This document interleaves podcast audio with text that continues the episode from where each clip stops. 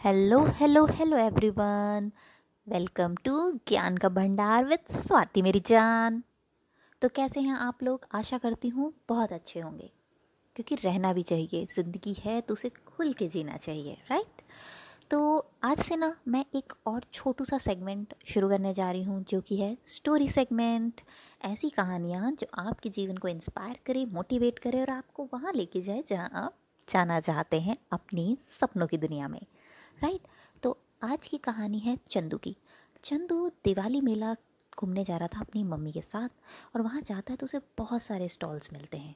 कुछ स्टॉल्स होते हैं कपड़ों के, खानों के, लेकिन उसको जो स्टॉल सबसे अमेजिंग लगता है ना, वो होता है बलून्स का। हीलियम गैस वाले बलून नहीं होते हैं, जिन्हें आप जैसे ही उनकी डोर छोड़ो वो उड़ जाते हैं आसमान में।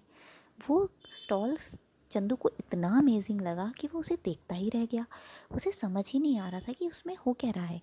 हर थोड़ी देर बाद वो बलून वाले भैया एक बलून की डोरी खोलते और वो बलून धीरे धीरे आसमान में कहीं खो जाता। वो देख ही रहा था कि कभी लाल, कभी हरा, कभी नीला, कभी सफ़ेद, कभी पीला।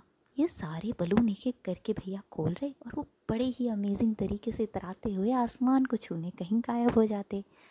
फिर वो चंदू आया और भैया के आके बोला कि भैया, क्या ये काले रंग का बलून भी अगर आप उड़ाएँगे तो क्या ये उड़ जाएगा? तो भैया ने बोला हाँ क्योंकि ये रंग नहीं है उसका जो उसे रोक उड़ा रहा है।